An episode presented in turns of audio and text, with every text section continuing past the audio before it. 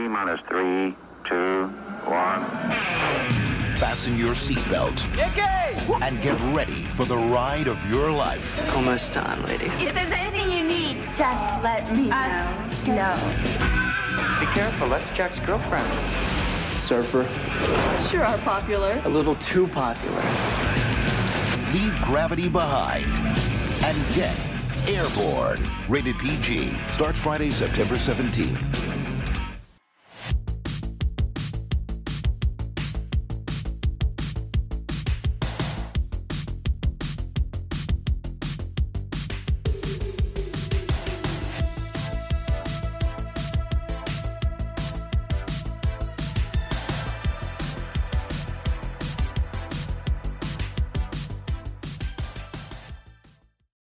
Everybody. Welcome back to the latest episode of Reel Early. I'm Larry Sternshine. On today's show, I'll be talking the 1993 teen action comedy Airborne with Mike Scott from Action for Everyone. Uh, Mike, how you doing, buddy? Hi, Larry. How are you, buddy? Good to good to see you. It's last time we did this, we we we talked uh, a little bit about uh, you know your kind of old format, but it's good to see you, man. I'm always happy to talk to you and always happy to hear your voice. Yeah, it's great, great to have you on, and I'm I'm glad that I decided to give myself the leeway to have people back on. Uh, which you know having you back on, and then next week I'm going to talk to somebody who hasn't been on before, and we're going to talk go like the old school way. So it's it's very exciting to uh to have you here. Uh, so since I since I got you, and you are from Action for Everyone, and you are very knowledgeable at action movies. And this week, Mission Impossible Dead Reckoning Part One comes out, which marks the second half of 2023. So I just thought we'd do a quick little first half of 2023 because this will drop this week. Well, how do you feel about the first half of this year as far as action? Because I feel like this is one of the strongest six months periods we've had in a while, and I'm curious to see if you feel the same. Well, it's it's a little it's it's a little bit tough. I mean, uh, certainly from a Hollywood standpoint, I'm inclined to agree with you. I mean, we got John Wick 4 this year. Like like any year in which we get John Wick 4 is going to be an all-time great year. I do feel a little bit like my beloved DTV has been letting me down a little bit, but on the flip side, I think Hollywood's been stepping up. I thought, I mean, obviously, I think John Wick 4 is brilliant. I thought Dungeons and Dragons had some actually really terrific action scenes in it. Uh, I thought uh, that technically, I guess they could be like bridging the gap between DTV and mainstream both the Covenant and Kandahar were terrific. So yeah, I mean, I'm certainly not complaining about this year. I'm I'm complaining a little bit just because other than John Wick 4, I haven't had a Scott Adkins movie so far this year, and I'm used to three to four of those a year. But uh, but uh, you know, uh, other than that, no, I think I think it's been a really solid year, and it's been a really solid year for for lack of a better term, not Marvel style action. Like it's been a solid, even Indiana Jones and the Dial of Destiny had, some, I think, some pretty solid like action, action, not superhero action. Um, and so I think starting really with Avatar, we've had some real solid action, big budget Hollywood action movies for the last six months yeah i i agree as far as the theatrical experience uh for example too it's been a great year i think for other industries because Pathaan was this year and that is that is by far my favorite movie this year. Like i'm new to the indian cinema so it's probably because a lot of it being very new to me, but like there was just something that jazzed me about this one that I've seen it twice already this year. It's not because it's new to you though. And like, yes, it may be like new to you, but that movie fucking rules. So like it's not just because it's new to you. Like that movie is amazing. That movie is absolutely stunning. And uh, you know, and even like normally I complain about Netflix but Extraction 2 was unreal. Like, Yes. just absolutely unreal. So, yeah, definitely, you know, different industries. We've got um Bloodhounds, the Korean uh TV show. We've got the third roundup movie. Like, yeah, no, we we're not we're not hurting. Like action fans are not hurting in 2023. What is it though about the DTV industry that hasn't quite felt like it's had a moment this year? Is it just because there's so many streaming services now? It's kind of hard to keep track of what's new because like Chad Law, I think has had like three movies out and like one was on Tubi, but like you wouldn't know that unless you're following him or anything. It just feels different. my my theory this is just my theory my theory is is that the dtv is finally getting the the covid stop is finally catching up to dtv and so what we've got because you know for instance i know my boy scott adkins he's got lights out coming out. He's got one more shot coming out. He just started filming take cover. You know so there are these dtv movies out there but they're not coming out right now. I just feel like we're, and I think maybe part of that is actually a little bit of the John Wick effect because God love Chad, he casts so many DTV stars and stunt people in that movie that I feel like it created sort of this gap where nobody was actually making DTV action movies because they were all working on John Wick 4. Uh, so I, I think, you know, I'm expecting the last half of the year is going to be a whole lot more DTV action packed. Uh, but I just think we've we've just hit a random gap, and that happens, frankly, sometimes with DTV. I mean, there's just times where it just isn't that there's just not stuff coming out, um, and it is what it is. I do know that William Kaufman has like three movies out in like the span of like two months, which is crazy. Exactly. That is a perfect example. And I know at least one of them, the one that he did with Johnny Strong. I mean, that movie's been done for over a year, you know, and so so much of it is this these weird flukes of distribution and how all of this stuff with these producers and weird distribution companies. And I know there's some companies that could typically be I, I don't want to go into too many details, but I know there's some companies that could typically be relied on to release DTV action movies that are having some serious financial problems. And so that's holding some stuff up. Because, yeah, there's no reason Will should be having like three movies coming out within like the next like two or three months, right? Th- those should have been coming out every six months. It's just the nature of the business.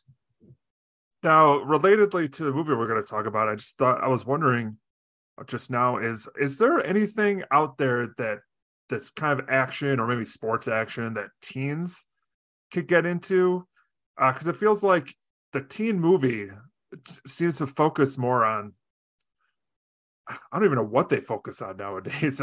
I'm like, what? I don't even know what teen movies are out there, but it just it feels like there there's a lack of more uh actiony type stuff for the for teenagers trying to look something up and then uh, unfortunately my zoom window disappeared. So but uh, yes no i i agree with you. Uh i mean i think so many teens their action stuff is tiktok or even youtube you know stuff like channels like people are awesome. Like going to you know not to jump ahead but like the movie we're talking about today you couldn't see Chris Edwards doing rollerblade stunts just anywhere in 1993.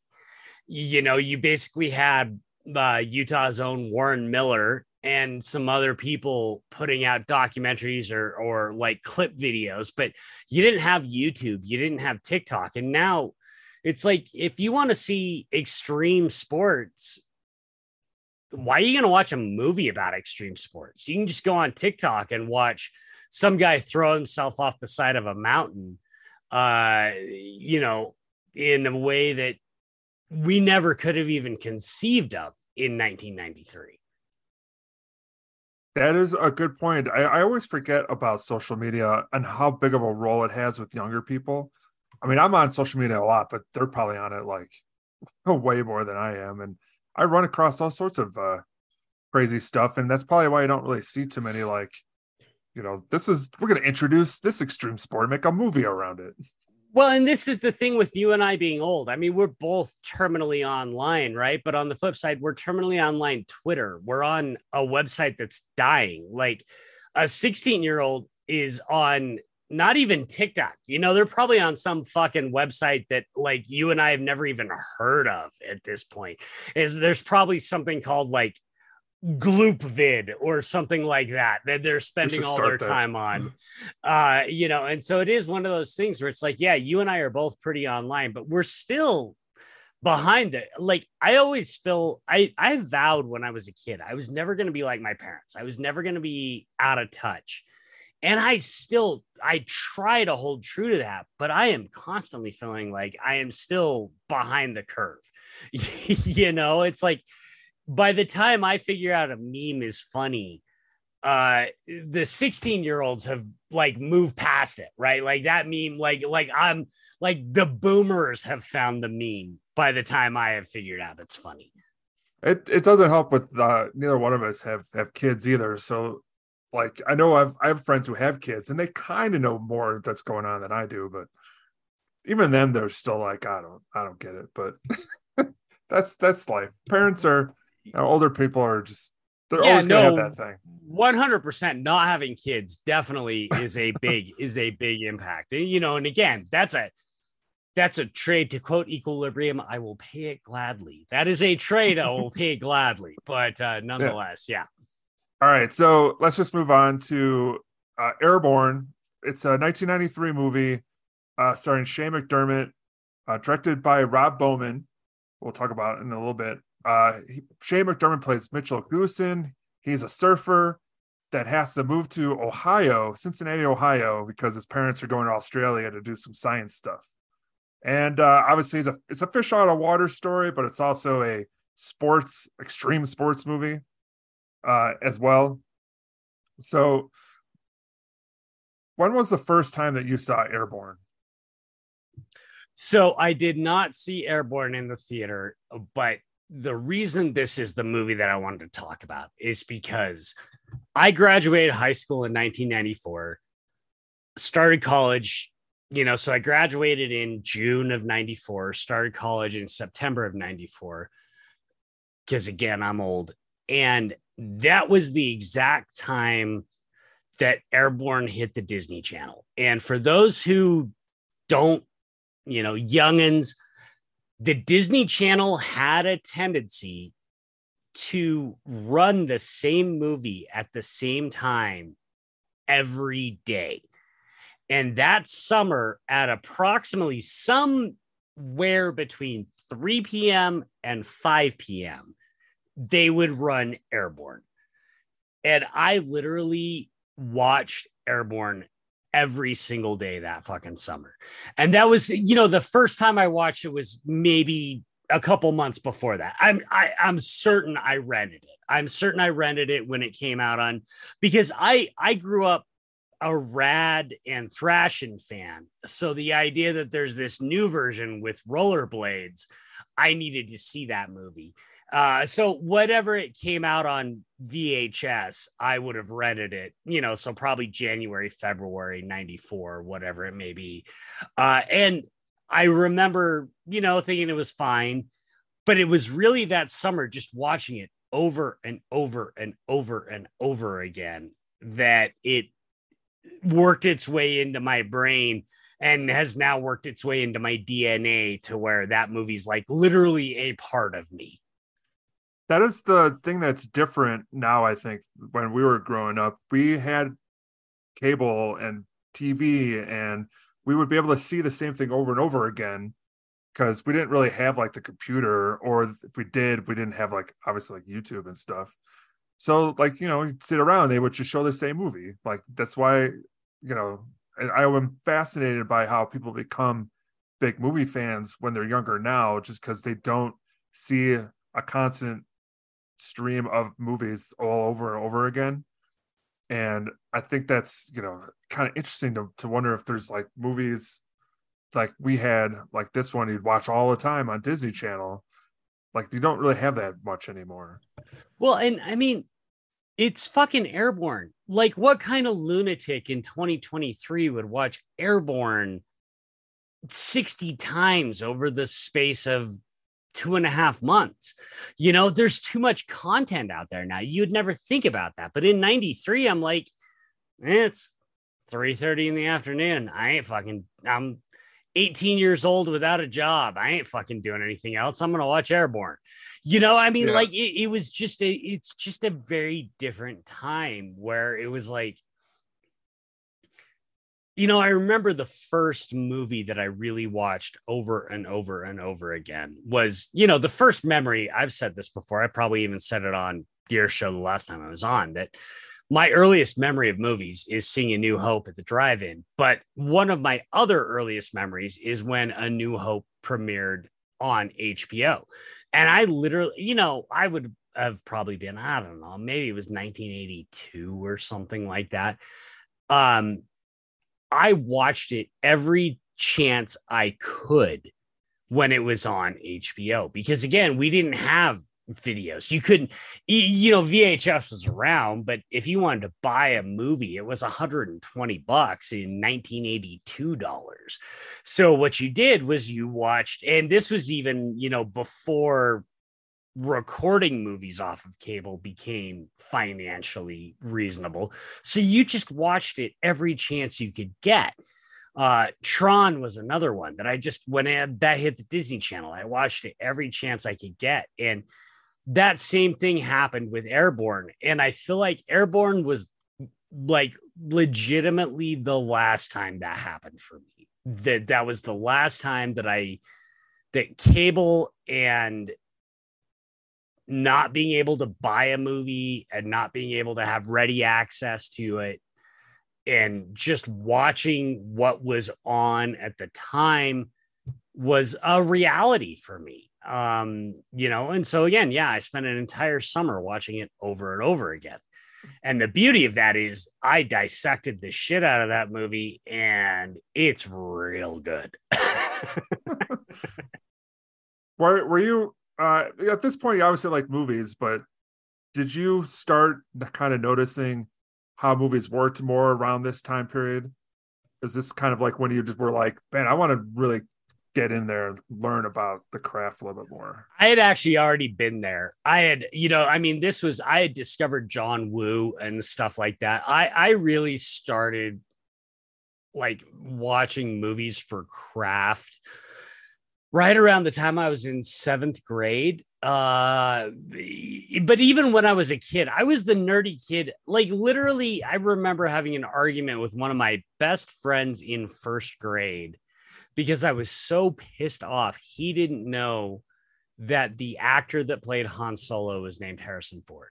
So like I I I literally I should have been shoved in a locker at that point. But I've always been that guy. And so but what I did start noticing, you know, and I I want to say it was probably around 1987 with Rad to be honest with you, is what I really started noticing then and what Airborne also helped solidify it along with the action angle of Jean Claude Van Damme and that stuff is the glorious beauty of stunt work.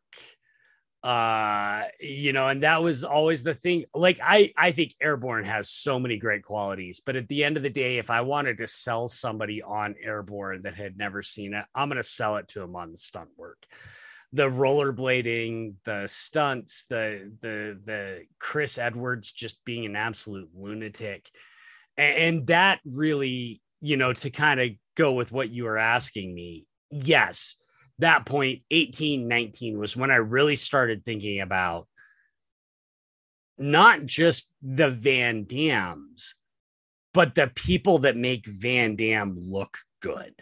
And the people that make not just Bill, you know, realizing it's not Bill Allen flipping that bike in rad and it's not Shane McDermott doing all those 360s in airborne it's stunt people and who are they and why are like why do we not talk about them more? They're really cool. And so I would say Airborne actually has a massive influence on who I am now as the guy on action for everyone that's interviewing people like Cha Li Yun and Kenji Tanigaki because Airborne was really one of the first times where I was like, oh, stunts, stunts are a thing.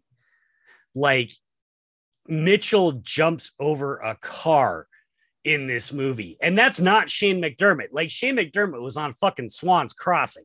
He ain't jumping over a car, you know? And so, like, who is jumping over that car and how are they jumping over that car? How are we watching this car come over this hill in full speed? I mean, not, you know, quote unquote full speed, but we're watching him jump over it without a visible ramp, without anything visibly catapulting him. How are we watching him do that? and thinking about also right around the same time as when Showdown in Little Tokyo came out, and Dolph Lundgren jumps over a car. And how is this happening? So, yes, this is this early 90s period is really when I started thinking about action choreography, stunt choreography, stunt people, the people behind the people. Uh, and and I mean, like Airborne has, I cannot deny Airborne has a massive, massive part of that for me. So let's let's talk a little bit about filming action because uh, you you know a thing or two. So one of the things that I never really thought about growing up, and this is a weirdly enough a newer thing for me, is learning how important the second unit directors are. Um, because they're usually it seems like they're the ones that do a lot of like the action stuff a lot of times and are helping them with those sort of things. Um, am I am I far off on that assessment of the second year director? Because like for this one, they point out Steve Boyum and the as the very first end credit as the second unit director. So I assume, and he's one of the stunt guys, so I assume he had a big hand in that final scene. Um, but tell us a little bit about like kind of like behind the scenes of how that kind of real basic how the stunt universe works. Yeah. So the idea here is, you know, obviously movies are complicated. Uh, and so what would basically happen is you think even back to something like Stagecoach, right? Uh, you got the whole action scene of John Wayne, the the the Indiana, the scene that influenced Indiana Jones. You got John Wayne going under the horses, going under the stagecoach. Well, that's obviously not John Wayne and there's no dramatic hook to it. So why is John Ford going to spend his time shooting that? You're going to bring in stunt people and people who know how to shoot stunts to shoot that. And I people listening, look, I have no idea. I've not researched the filming of Stagecoach. So this is just simply I'm using it as an example, a hypothetical so the reality, yeah, the idea is drama is drama and action is action. And so a a good second unit, their job is action. I, you know, Larry, obviously you're Woovember. You know Hong Kong. And, and in Hong Kong, very often they literally have completely separate units, right? Like you have your director and your action director. You might have a movie directed by uh, Tsui Hark, but then the action director is going to be Ching Siu-tung. And, and they're literally separate units. Like Ching Siu-tung is making a different movie than Tsui Hark. Not different, it's supposed to line up, but Ching Siu-tung's doing his own thing. And uh, this that's a very extreme version of what a second unit director does but it's the same concept. The idea being the second unit director is there to a help cut time because if we needed our main director to shoot all of the action as well as all of the drama, we're doubling or tripling our shoot time. And everybody that knows, you know, the slightest bit about movies knows time is money and and the the number one thing that the number one currency in filmmaking is actually time It's not money. People think it might be money, but it's actually time. The reason money matters is because money buys time, but the number one currency is actually time. So, a way to create extra time is to have a second unit director shoot all the action. Now, when you're doing something highly, highly technical and highly specialized, like capoeira in Only the Strong or rollerblading, which in 1993 was actually still relatively new as a sport, well, it kind of makes sense to have your second unit director be a guy who understands rollerblading. And it makes sense to have your stunt coordinator and the stand in for your lead actor be the leader of Team Rollerblade. And so, yeah, that's how you end up with Chris Edwards and uh, and Steve Boyum basically doing what we love about what I love about Airborne. Uh, that being said, I am not shitting on Rob Bowman. I actually think Rob Bowman is an underappreciated craftsman and a very, very good that guy director. He directed Reign of Fire for fuck's sake. Like Rob Yeah, Bowman did. rules. Yeah. Yeah, that's the the really kind of interesting thing about this movie is there's lots of uh in front of and behind the scenes people that ended up having really long careers.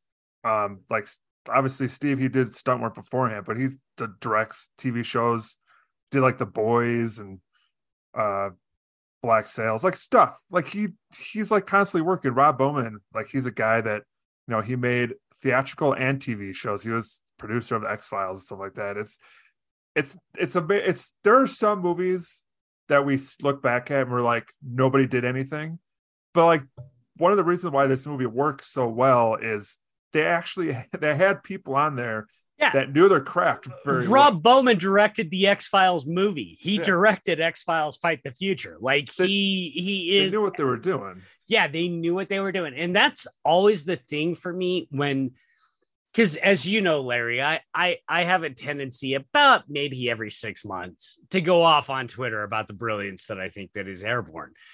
And uh and and part of the reason I do is because of that. It, it, the craft, and this is what to me separates airborne from the rads and the thrashins movies I love. BMX Bandits, which is, you know, even a, a well directed movie, but there is a craft to Airborne that it has no business having. There is a technical skill and a craft to Airborne that it, it, it is absurd that it is this skillful uh, of a movie. I mean, it, it, it's patently ridiculous that it is as skillful as it is. Yeah, and I think a lot of it too is they had, like I, I mentioned, they had a lot of good people working in front of the camera as well, especially people that are very familiar now. A lot of some before they were famous actors. Uh, the big one, obviously, being Jack Black. Uh, Seth Green's also in this. Uh, Jacob Vargas, who you'll see in lots of things, is all in this movie, and even like uh Chris Conrad, who's Jack, for example, he's not like a household name, but that dude's done a ton of stuff. Like they had uh like good actors in it. I think the only yeah, one even that Brittney Powell, who would go on to be in Fled, like, like I mean, uh, Alanna Ubach, who would go on to be in, uh, you know, Waiting and stuff. I mean, tons every every cast, every person cast, except for Shane McDermott, every person in this movie went on to do bigger and better things. why why do you think Shane McDermott didn't quite work out? Because he I mean he's got good presence. Is it just it just didn't work out, or is, is there something about him that wouldn't translate? He actually pieced out. He actually kind of pieced out from acting and went and became a realtor in Arizona. Uh, it was just kind of one of those things. It's like, um, oh, what's her name? The the girl that was in Matinee and Independence Day, Lisa. But she just literally was just like, you know what? I've been in a couple of major movies and I kind of don't fucking like it. So I'm out. And, my based on what little believe it or not, I am actually a guy who has done research on Shane McDermott, which is weird. but uh, based on what I've been able to find, that was kind of it for him. He was just kind of like, I'm out. I, I'm not, I'm not, this isn't for me. And, uh, you know, it is interesting because I think he's just charismatic as fuck in this movie. Uh, and he's got that perfect 1993 floppy hair, which, you know, I mean, you, you couldn't you couldn't make that stuff up. Like that was that was pure genetic. Uh, as somebody who tried to grow that haircut multiple times in his life, you you could not. Uh, I could I could see you trying it. Oh yeah, I yeah I actually found a picture the other day going through uh, my mom's stuff of me with that floppy hair. I should I'll scan it and, and send it to you, but it's I don't look like Shane McDermott, I'll tell you that much. Uh, well, not many of us do. Uh, think about it. He was a good-looking guy. Um, but I, I, I thought it was when I was watching it last night. Uh, one of the things I thought was kind of interesting, though, him and Seth Green both kind of do this like Keanu Reeves impression that is kind of weird to me for some reason. Um, but it also feels like it works for 1993 Ohio. You know what I mean? So it was just kind of a, a weird uh, acting choice, I guess. Well, but, uh, but if but if you think about it, we're also talking about 1993. This is the height of Saved by the Bell. I mean, you've you've literally got Shane McDermott basically doing Zach Morris, and then you've got Seth Green basically doing a less dorky version of Screech. Uh, you know, and and Chris Conrad's basically Slater. Like like the there there was such a point and and certainly Keanu Reeves was a focal point of that of what Bill and Ted were certainly like focal points of what youth was supposed to act like in the early 90s uh and and you know, you, then you also had Wayne's World in what 92 is when the first Wayne's World movie came out. So that means you had that. So it's all this sort of thing of, yeah, the cool kids. But then I love it because, like you said, it's especially with Seth Green, he's in Cincinnati. So he's, as somebody who grew up in Utah, I always used to joke we were always like three to five years behind whatever was cool. Like if something was cool in New York in 1992, it would be cool in Utah in 1997. And and and this the way Seth Green especially is playing his character is very much that, right? Like he's he's so 89 90 cool, but he's in Cincinnati, so he's 2 years too late uh, which is again a thing. I'm probably giving the movie more credit than it deserves, but I think that's what makes it in 2023 play so well is being able to look back and go, yeah, I mean, that's we've all been that guy. Like if you grew up in Utah or you grew up in Indiana or Ohio or New Mexico or wherever, man, we've all fucking been Seth Green. You know, most of us have not been Mitchell. Most of us have not been Seth McDermott, the cool kid moving someplace.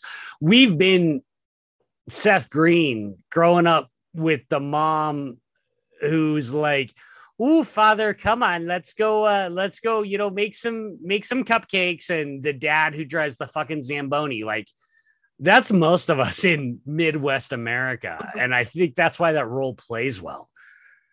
Uh, you you brought up the one thing I I, I thought was really kind of funny was uh, his Seth Green's parents, Edie McClurg and Patrick Thomas O'Brien. They're really funny in this movie by just it feels like they're both just acting how you think of those characters in real life might be. And uh it's it's it's hard to describe, but there's one moment in the in the movie that I think is one of the funniest bits of acting I've, I've comedic acting when she wants to get the dad to leave the room because like the the, the kids come in they're they want to and he's like oh i'm watching my show and he just gets up and just stares at the rest of the tv to kind of finish the scene but just the way he's standing just all stiff and down and then walks out. I don't know what it is about Eh, that acting, and but it's so good. the little bit of like "Uh, okay. Like just the very subtle "Uh, okay that he says before he goes. But yeah i mean his entire upper body is motionless. Like it's so good. It's so fucking funny.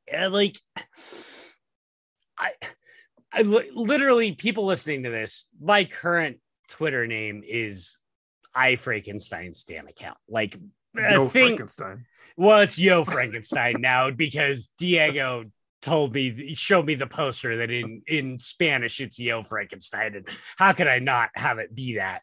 But uh, you know, I mean, that's the thing I do. I stand weird, shitty movies that other people won't stand. This is one that I I don't stand this fucking ironically. I I I love this movie with every fiber of my being, and I will legitimately argue there are so many good moments in this, like you just said, you know, that scene, but that also then leads to all of the the guys coming in and and the way Shane McDermott looks at them and then just goes, guys, before they all like celebrate and lift him up. And you know, I mean, this movie is the this is a thing I talk about a lot on A4E. If you've listened to the last episode, Larry, I know you know, you know, craft. Craft matters. That's why I love DTV. Like, there's a lot of shitty G- DTV, but then you get an Isaac Florentine or you get a John Hyams and you realize craft matters. Airborne is a movie made by crafts people. It is made by talented people who understand the art of filmmaking. And yeah, it may be a silly movie about a high school kid with rollerblades, but the craft on display is so goddamn good that I just can't not fucking love the movie. Yes, uh, that's what I was mentioning earlier. It's just because they had, it wasn't like a bunch of like amateurs that this is their first movie. Like these are people that have been doing it for a while, and even I take like Jack Black. Like he's still he's not like a name yet, and he is trying everything he can to get the laughs out of his character, while also just trying to be an actual person, which is kind of like a hard thing to do when you're trying to do a comedic performance without just being a total character. And I think that's uh shows the level of uh what what's the word I'm looking for? That they were they bought into this Boys, movie. They craft, weren't- they weren't- dedication. They yeah. weren't, uh, they weren't half-assing it. They were no, best no. I mean, you you know, with that scene we were just talking about, he's the one. You know, Jack Black's the one that gets the like. They're all celebrating, and then he's the one that gets to like get all stone faced and go, "Shit, man, I I guess we were just wrong about you." You know, and like. I'm sorry, that shit chokes me up. Like, like, and, and it's it's helped because we know he's Jack Black now. You know, like certainly that that matters. But like, yeah, no, this is this is not. I've watched a lot of teen comedies, Larry. I've watched so many teen comedies, so many bad ones, and there's a reason that I continue to defend and talk about this movie. This isn't just some random thing. I legit do think this is a movie that it stands above its contemporaries. I think what's interesting too about the structure of this movie is you think it's one thing, but it's actually something completely different. Because like in a a lesser movie, it would have just been uh Shane or uh Goosen's character versus Jack's character, and then they have to do a thing at the end to compete, and then one has to win, and it would have been like whatever. But like I like how this one is showing how you can overcome misunderstandings and not liking each other in order to have respect, in order to defeat the thing that's actually worth defeating. Which it's not every teen movie will go through that sort of effort, which I think is one thing that makes this movie stand out from some other teen movies. Right. The entire thing is Mitchell is not a fighter. right? You know, he he just he I saw this kid, you know, and I was so pissed off he was riding my wave, you know, and and like Mitchell's not a fighter. Mitchell's whole thing is everybody. So like the idea, because you know, this is a weird movie structurally because we have two major antagonists. We have Jack, who is uh Brittney Powell's brother, and then we have Blaine, who's the preppy douchebag and I love that the movie does a very good job of making Blaine just such a giant piece of shit. That there's absolutely no reason to even like think about him at all. But that's the whole point is yeah, it's like Mitchell and Jack aren't that different and they're not there's no there's no reason for them to hate each other and so yeah i mean the literally the the end of this movie for you know spoilers is mitchell holding his hand out to jack and saying we got a race to finish. That's not something you see in a ton of not just teen movies. That's not something you see in a ton of movies period. Uh the idea that like some people suck. The blaines of the world are always going to suck. But the jacks and the mitchells maybe just need to like realize that what they don't like about each other is just a symptom of class warfare and that they can actually like get along and unite. I mean, no, I don't want to go on a whole like communist rant about the like class, you know, implications of airborne, but they're fucking, they're fucking there. Like they are there. The idea of the people that have nots are pitted against one another uh because like Seth Green's dad is a Zamboni driver and the the punks the the the you know Jack's people they still make fun of him. Meanwhile Blaine and his people are going to the preppy school and they have all the fancy gear and all the fancy equipment. It's like no the reality is is if all the people getting shit on could realize that the Blaines of the world fucking suck and overthrow them, the world would be a much better place. And so then occasionally, well, yeah, what you need is you need a Mitchell to come in and be like, I don't, I don't understand these dividing lines that you've got. This is weird to me. Like, can we all just be cool? And it fucking works. Like, I am so badly over like deep reading airborne. But again this is why i love this movie. This is why this movie matters so much to me because i don't think a single fucking person making this movie thought they were making a class warfare fucking marxian dissertation on high school strata. But it's there. They didn't mean to do it but they fucking did it because it's fucking there. The text says what I just said in this movie. They they had to uh like like we said they had to end up working together in order to to win the race. Um, we got to talk about the race real quick. Uh, so basically in in airborne, they have this thing where there's this just this goes this hill but apparently it's the, through the entire town of Cincinnati. And there's two teams, and in this case, it's going to be the the prep kids versus uh basically uh the punks. school. For, for yeah. yeah for lack of a better public term. school, i always think of them as the preps versus the punks. They're not really punk. I mean none of them yeah. are punk. And none of them I are mean, slobs so it's not really snobs versus yeah, slobs but, or anything, but, it's, but it's a, yeah idea it's the same. yeah high class versus low class. Class and, warfare again. Yeah and uh you know in order to set this one up too i thought it was really funny that depantsing Blaine was just going to be the thing where he thinks everything is the greatest. This is the funniest thing ever. Like people are falling down laughing because he got depantsed. I was like, this is uh not that funny, but I guess in '93 that would have been hilarious. But uh they uh well, they have... but again, go for it. Sorry, no, yeah. Damn it, Larry. I'm sorry. I'm, I'm just I'm I'm going too deep on this movie, but the class consciousness aspect of it, the preppy emperor has no clothes. Uh, Blaine, the rich kid, the rich snobby kid, can be pantsed just like the rest of us. He can be embarrassed in front of everybody, including his ex. Well, not really his ex girlfriend because she never dated him, but in front of Brittney Powell, just like the rest of us.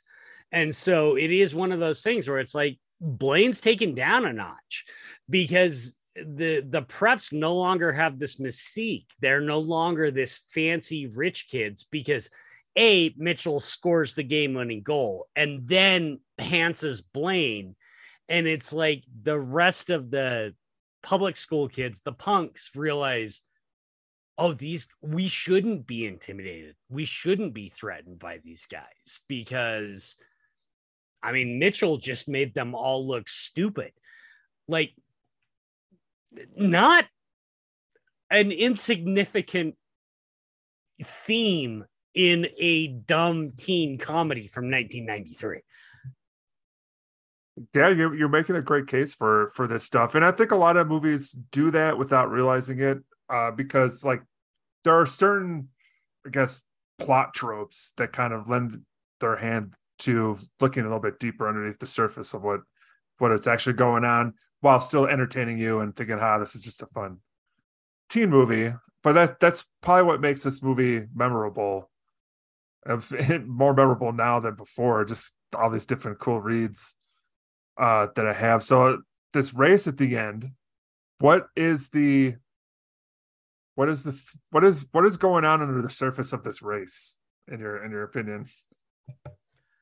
Well, for me, it the idea is it it lays bare everybody's uh foibles, right? You get you get Seth Green coming up. You get Wiley coming up, and he's complete. First of all, the race is called the Devil's Backbone, which is unassailingly fucking cool. And based on a couple of things people have said to me, is apparently a real, like, not necessarily a rollerblade race, but like a real part of Cincinnati. Um, but uh the devil's backbone. Like you can't fucking beat that man. Like that's awesome. But you get wiley coming up who's in no way shape or form competent to try and do this. But he's wiley he's a good guy he's gonna try and help mitchell out you know he's he's gonna do it and then you also get one of my favorite parts of this entire movie is that uh blaine's right hand man and i'm drawing a blank on his name is played by Chris Edwards, leader of Team Rollerblade, Mitchell stunt double. Anything rollerblading cool you see in this movie is Chris Edwards. And he's such a fucking doofus in this movie. Yeah, and so what you get is you get this like the mask coming down, right? The the money gear none of that matters on the devil's backbone all that matters on the devil's backbone is skill. Are you, in fact, able to ride this mountain, ride this race? And that's so I think that's the thing that's really underlying this is again going back to this my whole theory about the sort of class consciousness class class warfare of this is Mitchell and Jack and and uh, Jacob Vargas Snake uh, I love that Jacob Vargas's character is Snake. Like, yeah, that's a great um, name. That they are the preps can't keep up with them because they're legitimately the best skaters of the group. And I, I love, especially, you know, not to jump too far ahead, but the end, you know, Mitchell gets lost because it's such a convoluted thing. And then we get Mitchell having to do something that nobody else in the race would do, which is launch and land on the fucking tr- tow truck. And the idea being, again, when you have something like, I don't necessarily like this saying, not being a religious person, but one of my favorite sayings still is there's no atheists in a foxhole. There's no class consciousness on the devil's backbone. All there is is skill. All there is is how you fucking skate. And uh, as long as you can skate, you'll win. And, and that's that's what I think again, it hits so hard at the end of this movie is is the way in which it's you're watching all these kids like literally dodge through traffic and, and I mean the stunts and the stunt work in this is just it's horrifying. It's I saw on your Twitter somebody responded to you and said it turns into a Jackie Chan movie out of nowhere, and they're not fucking wrong. They're not like, far off. No. you like, can see Jackie doing some of this stuff. Yeah, well, I mean, if you've seen uh whatever his fucking third Armor of God movie, oh, was, that Zodiac one. Zodiac, yeah. The whole opening of that is essentially the end of Airborne. Uh, and so, yeah, you can absolutely see Jackie doing all this stuff. But a, again, I think there's thematically interesting stuff going on behind it.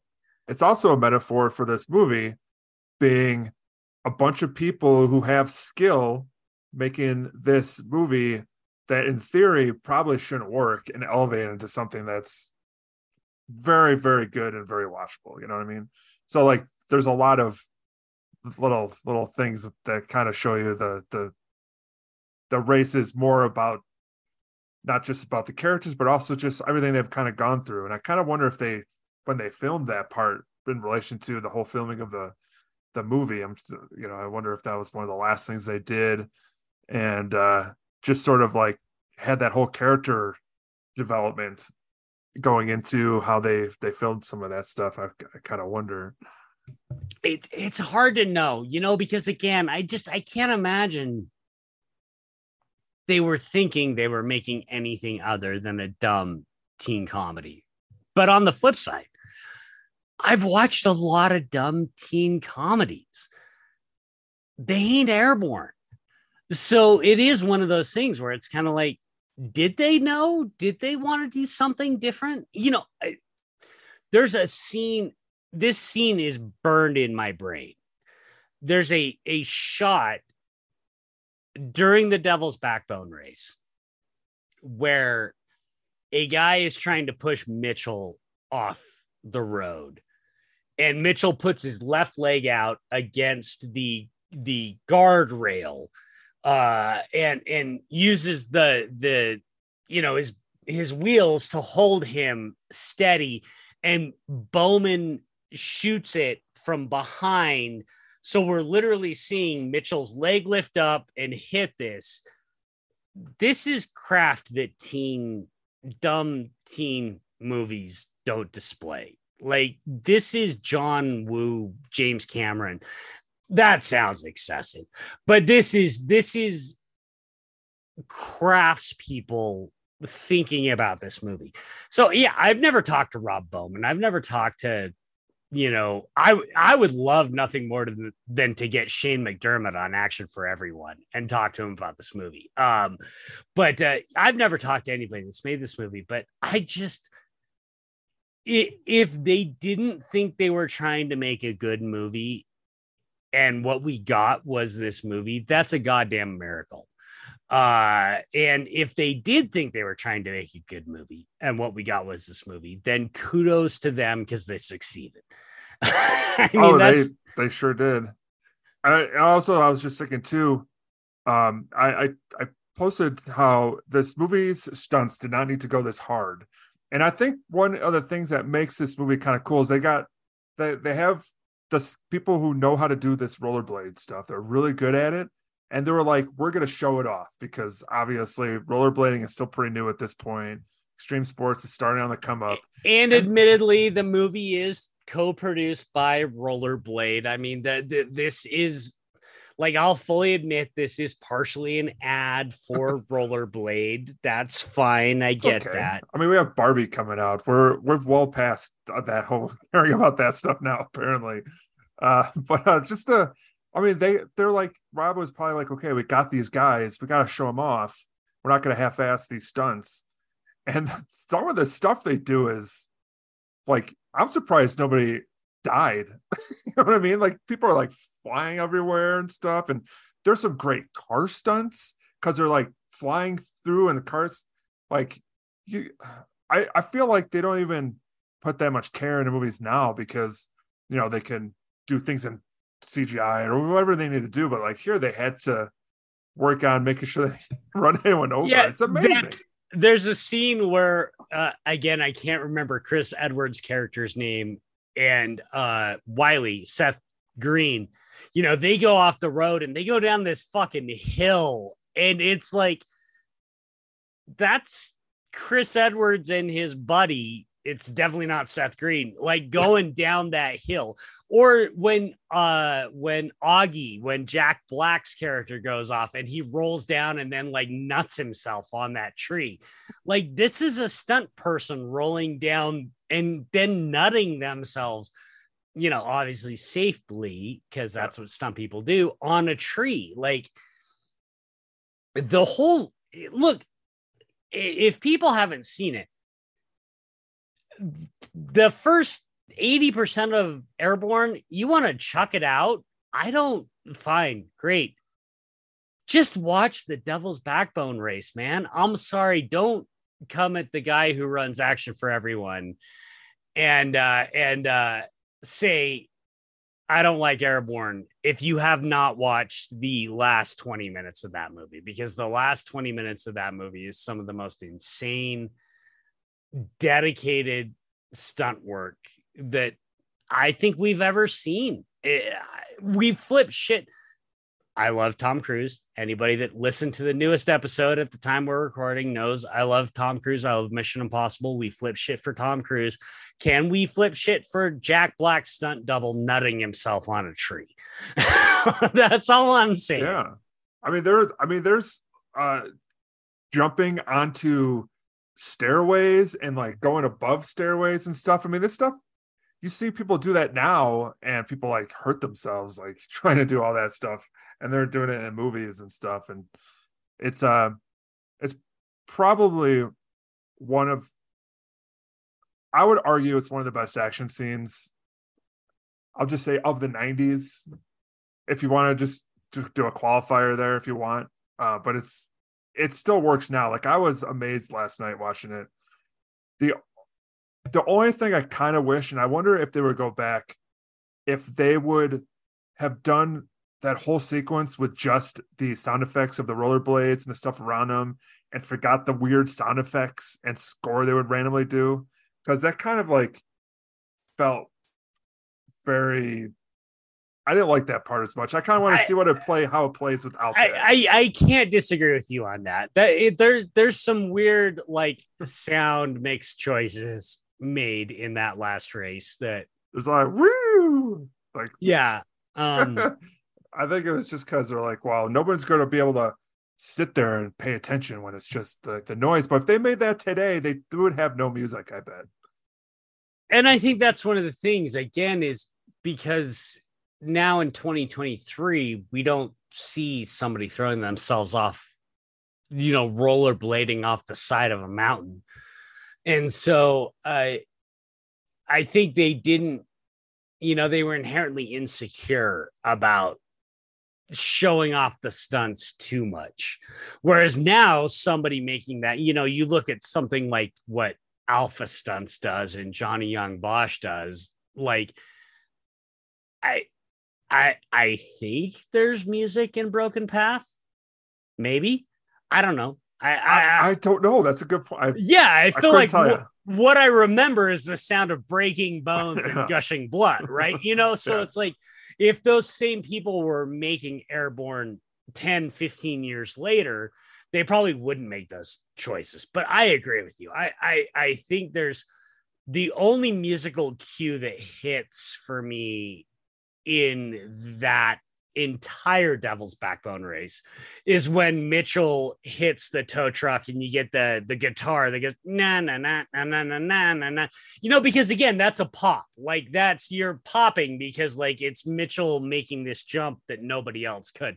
But the rest of it i would have loved like no soundtrack whatsoever other than the sounds of their skates and other than the sounds of you know people hitting trees uh for that entire race so yeah completely agree now, speaking of music, we can't go without talking about the scene featuring the 90s that could only be in the 90s, mind you, song I'm Too Sexy by Right uh, Right Said Fred. The scene where we actually have the male version of the trying on clothes montage. Not very many of those. Instead no, and and you got God loves Seth Green for committing so hard to that. Like he commits so hard to that scene. It's ridiculous. He does not mess around in that scene. Um I love I love that. It's dated as hell, but I love that scene. I think I find it you know they did that exact same scene later decade years later in the new guy with uh Eliza Dushku basically, which don't get me wrong, was awesome because Eliza Dushku, but not nearly as funny as fucking Seth Green doing yeah. it in 19.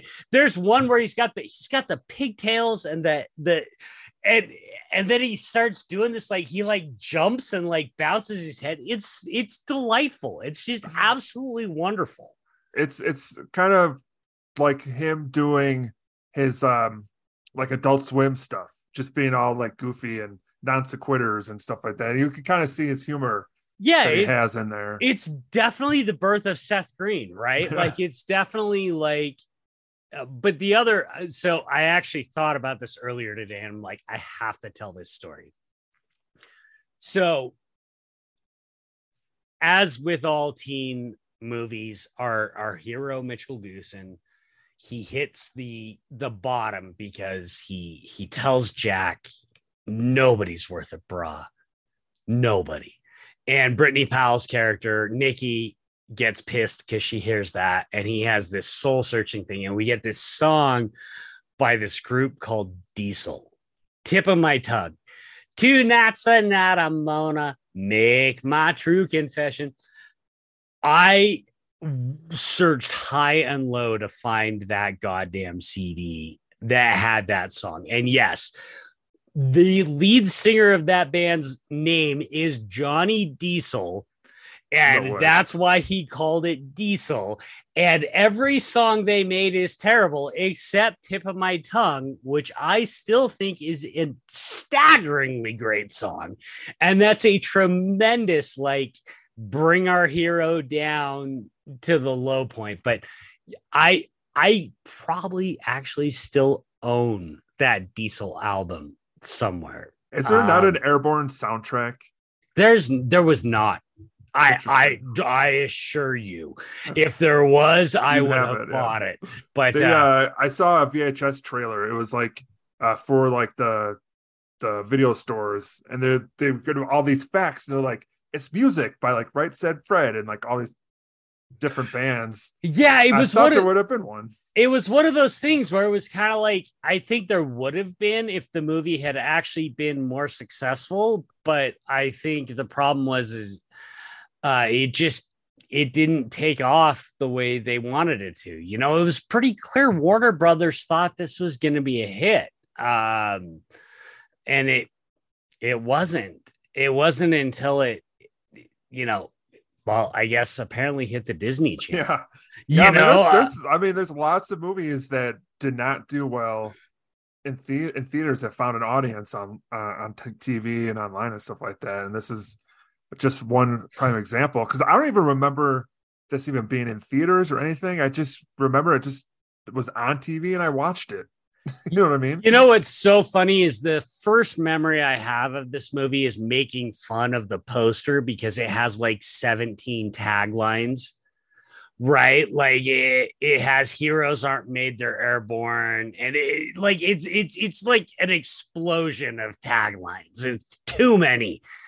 And I remember making fun of it well before I saw the movie. And then obviously this had this been the social media era, I would have had to have eaten crow, but uh. I didn't have to because I saw the movie. It was like, but this is this is what's you know. Speaking of like the soundtrack, this is how I found the Diesel album is because I I used to work in the mall at this time, 1993. I'm working at the mall, and again, youngins, we didn't have no internet in 1993 if you needed to find a song, what you did is you walked to Sam Goody in the mall, and they had this catalog that looked like the fucking Bible that Indiana Jones brings out in Raiders of the Lost Ark. That's just like a thousand pages.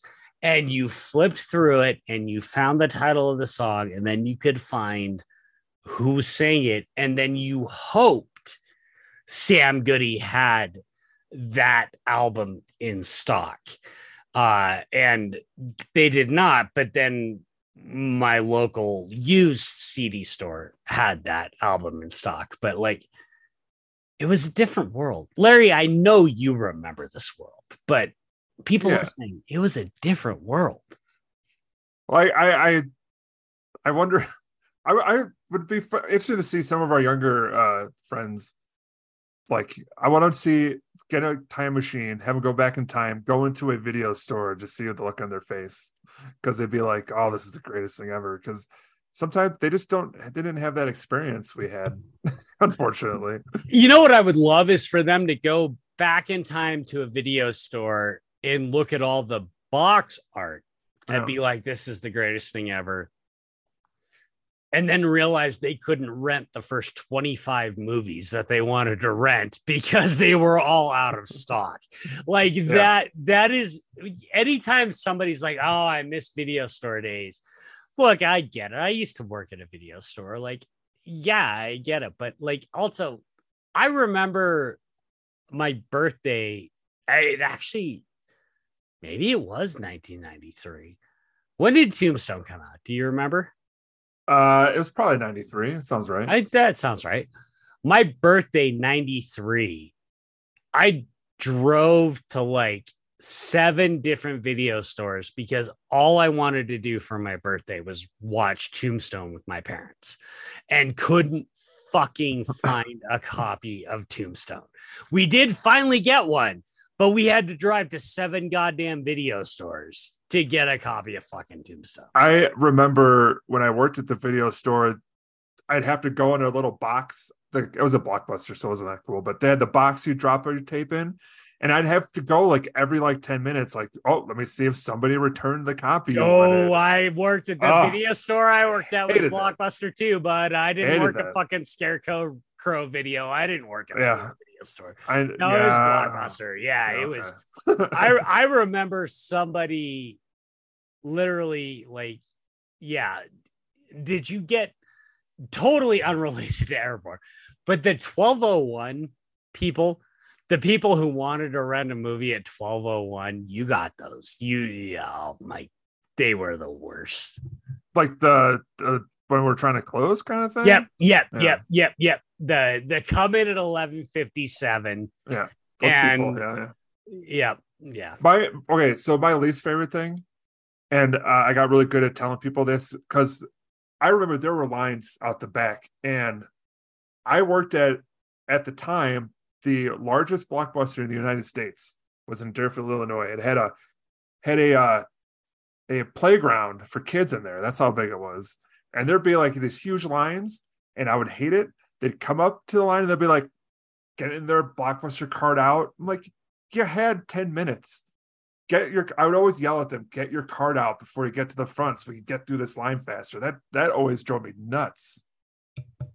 So it. my favorite manager that I had when I worked at Blockbuster, she would come out at 1205 and she would like yell in the middle of the store and she would say, I'm so sorry. Corporate shuts our computers down in five minutes. So if you want to rent a movie, you need to do it in the next five minutes. Emily, that's her name. Emily.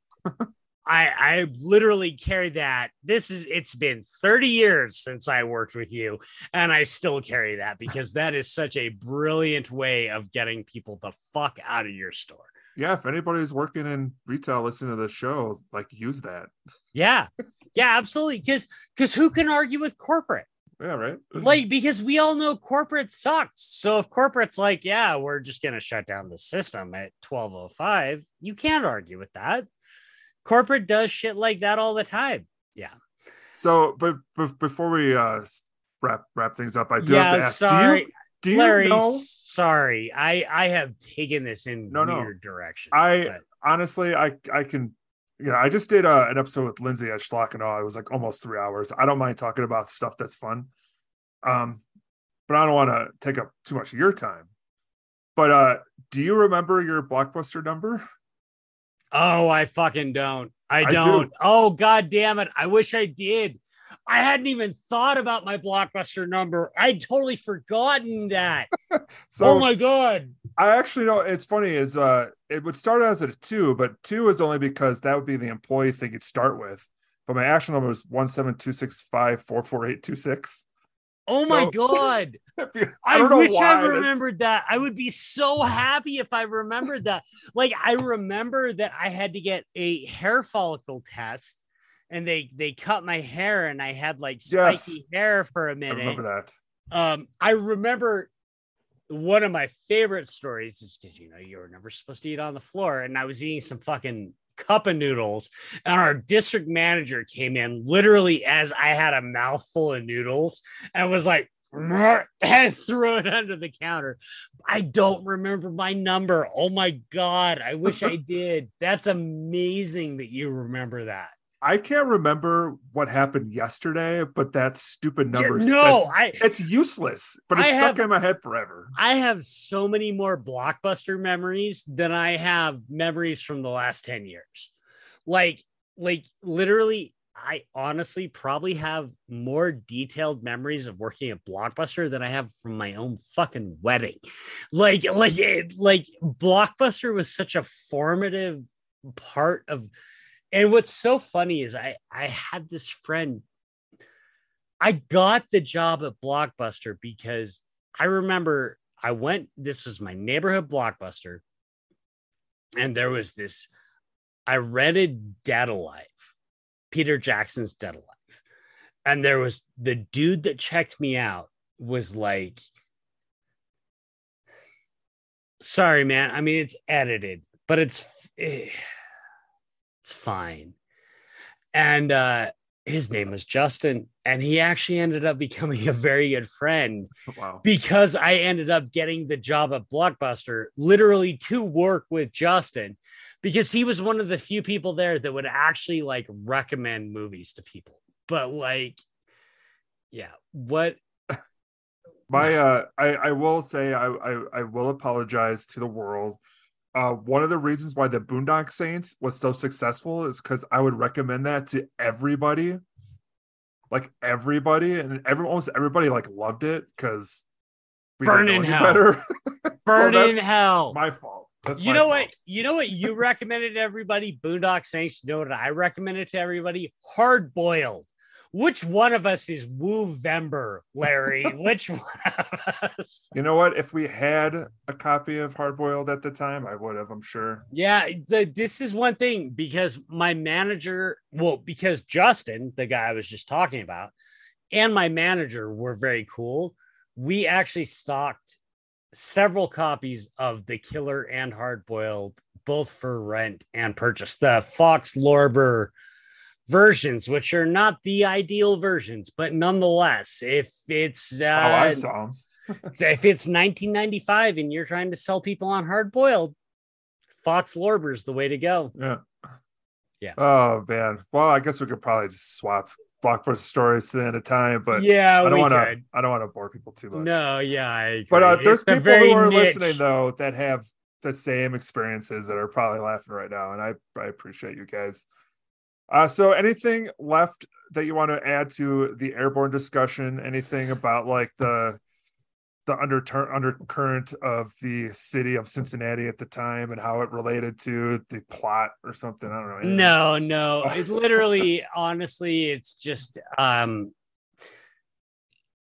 whenever I randomly answer weird Twitter prompts about what's the movie you've watched the most, I just want to reiterate like it's probably going to be airborne because I watched it every day for two and a half months. Um, and it's that kind of movie because it never gets old. Like it just doesn't. It uh but I don't have anything else to add and I feel like I've quite frankly gone obnoxiously intellectual about how deep I'm going on airborne. Well, I, I once asked you if you've ever talked about airborne on a podcast, and I think you said no, or at least not this extensive. So hopefully you got some of this out of your system. No, I said no, and oh my god, I would love to. That's literally what I said. Is no, and oh my god, I would love to. Like Well, I've been, I've been podcasting for almost five years now, and I've been waiting for the day to have this conversation about airborne. So, Larry, God love you for giving me the chance. I, I'm I'm honored. I'm honored. So for those who don't know, just briefly let people know where they can find you, because I always forget to ask my guests. So let's just uh Uh, yeah, and I am not gonna. Uh, uh, where you can find me, who knows? But actually, for everyone, you can find on Twitter until it burns up A4E Podcast. You can find it on Blue Sky at A4E Podcast. You can find other social media links by going to Linktree at A4E Podcast, and you can find us anywhere podcasts can be found. So don't worry about finding me, but find the show. The show's good, and uh, find Vice uh, at Vice Victus anywhere you go because Vice is brilliant. I'm a moron, but he's brilliant. So find Vice Victus at Vice Victus. I concur. I concur. All right. So Mike, I really appreciate talking about airborne. I'm a moron, or you concur that Vice is brilliant. Vice is brilliant. You're you're also a, a very smart guy too. No, I, I'm, I, am I'm, comfortable saying I'm a moron. no. um, anyway, thank you everyone for listening. This has been uh, Mike Scott and myself talking airborne. So y'all have a good night. Thank you.